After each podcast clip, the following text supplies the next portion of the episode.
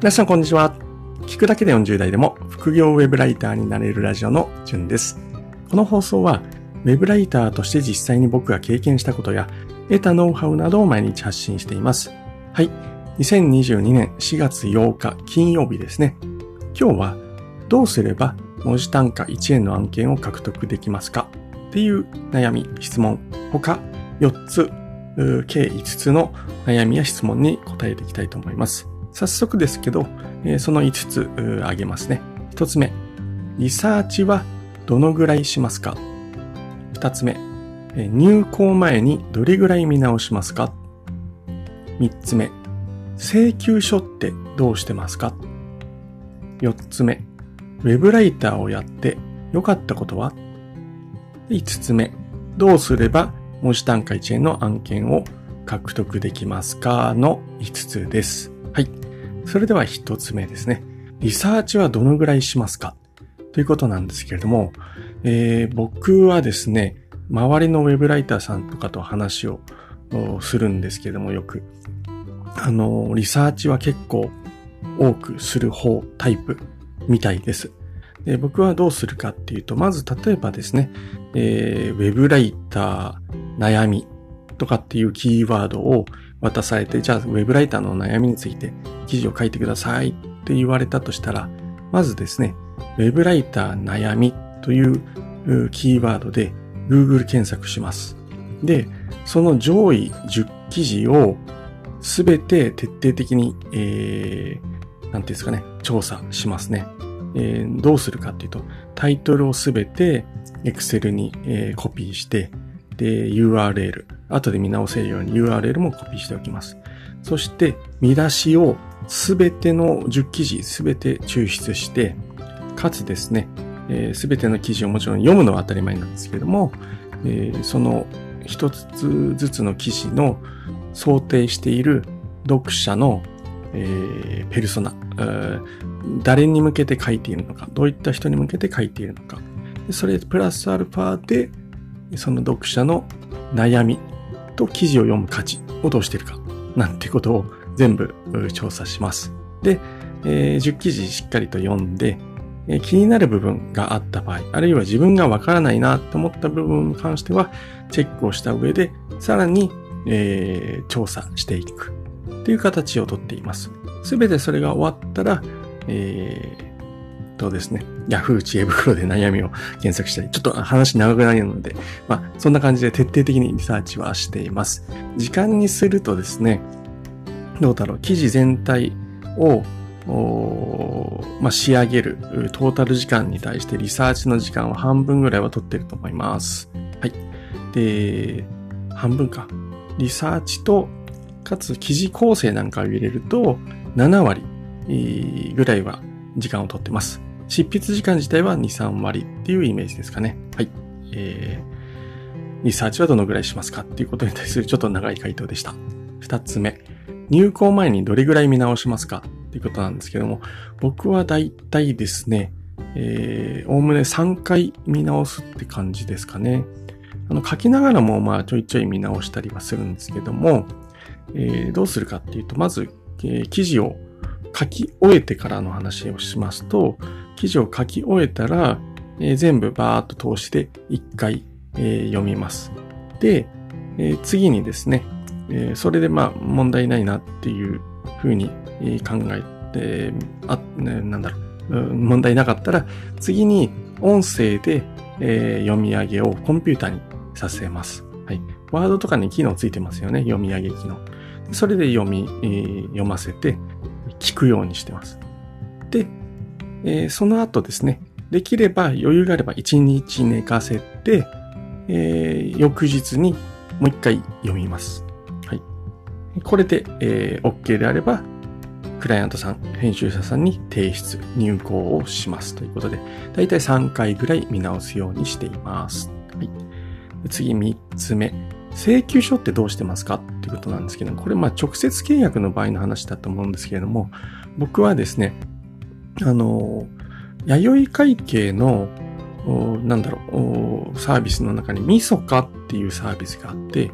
それを使うと有料なんですけれども、請求書を自動でこう発行してくれたり、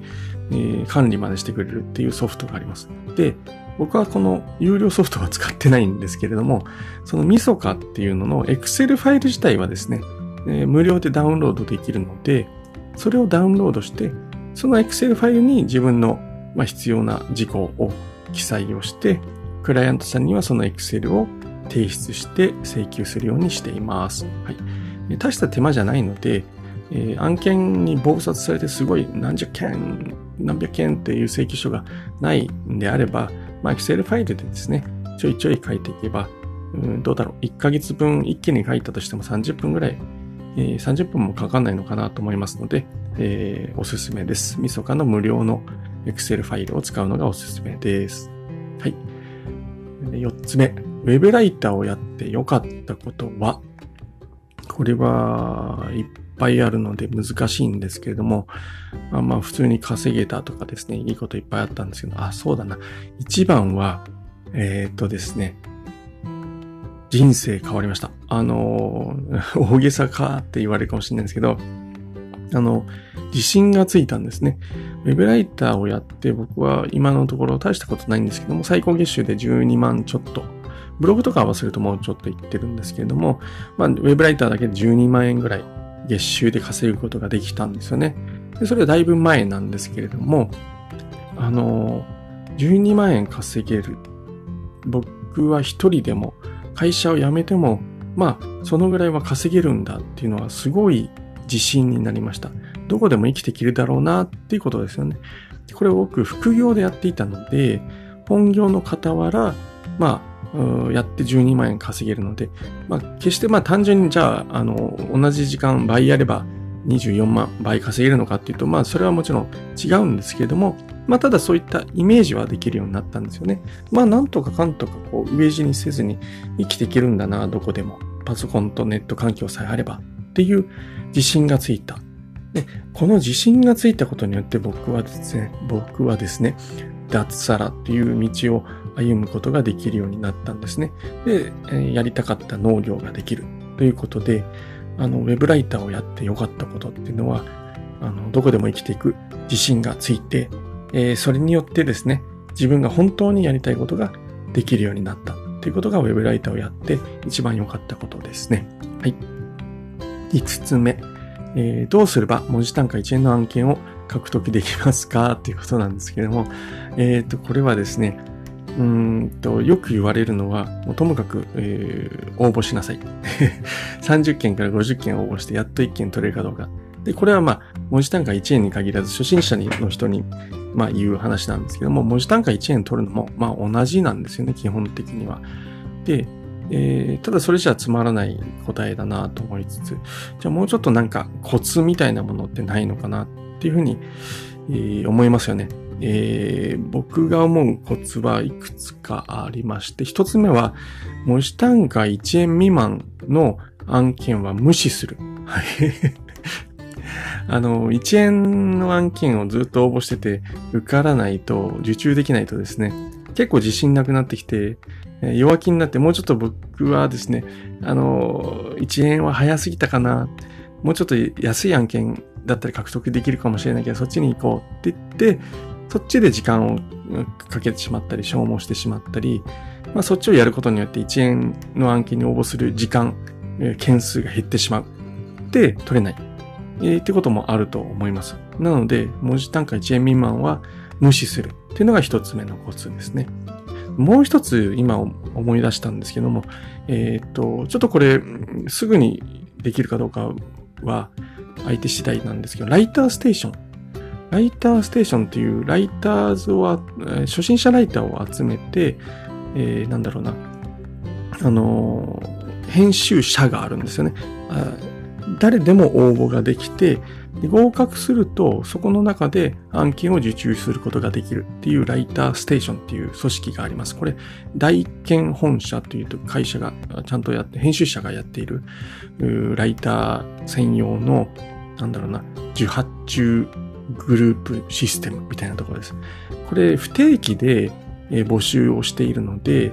えー、ちょっとですね、今すぐできるかって言ったらできない。かつですね、不定期なので、まあ1ヶ月、どあけど1、2ヶ月に1回ぐらい募集をしていて、えーまあ、そこに所属すると、そこの案件は、えー、僕が知る限りですね、全部文字単価1円以上でした。で、これ初心者でも、えー、受かるって言われてますし、えー、そこに所属すれば文字単価1円の案件は、えー、ゲットをしやすいのかなと思います。入ってからもですね、そのライターの中で募集がかかっている中から、まあ、案件を取らなくちゃいけないんですけども、ただ、まあ、直接編集者さんからですね、これやりませんかなんていう話も来たりしますので、そこに所属すれば、文字単価1円は、えー、獲得できると思います。えー、1点だけ、えー、テストがありますので、そのテストに合格しないとダメです。なんだよって思われるかもしれないんですけど、僕ですね、これ自分の宣伝になってしまうんですけど、ライターステーションを一発で合格するコツというブログ記事を書いています。えー、これを読んでですね、えー、受かったっていう報告をいただいた方結構いますので、それを読んでみてください。ライターステーションを合格するコツっていうのがあるんですね。これ大体2000文字の文章を書いて応募するんですけども、それの書き方なんかをノウハウで、えー、僕、実際に一発で合格した僕がですね、えー、シェアしてますので、そのブログ記事ぜひ読んでみてください。えー、合格する確率がアップするというふうに思いますので、えー、本放送の概要欄に URL を貼っておきます。はい。以上ですね。えー、5つの悩み、質問にお答えしました。えー、振り返りますと、1つ目が、リサーチはどのぐらいしていますか？ということで、えー、僕は結構、トータル時間の5割ぐらい、えー、記事構成と合わせると、リサーチと記事構成で7割ぐらいの時間を使っています。はい。2つ目、入稿前にどれぐらい見直しますか？ということで、えー、3回ですね。音声での見直しを含めて3回見直してます。5つ、あ、3つ目ですね。請求書ってどうしてますか？っていうところで、みそかというサービスの無料 Excel ファイルをダウンロードして使っています。4つ目、Web ライターをやってよかったことはということで、えー、自由、自信を持って、えー、稼げるということで、どこでも生きていける自信がついたので、えー、自分の好きなことができるようになりました。5つ目、どうすれば文字単価1円の案件を獲得できますかということで、0.1円未満、あ、じゃない、1円未満ですね。すいません、今 iPhone になっちゃいました。えっと、1円未満の案件を無視するということ。もちろん30、50って応募するのは当然なんですけども、それをやるということと、あと、ライターステーション。こちらに、所属してみるというところですかね。はい。以上ですね、5つの悩みについて、回答しました。本日は配信を聞いていただきまして、ありがとうございました。それではまた明日お会いしましょう。じゅんでした。ではでは。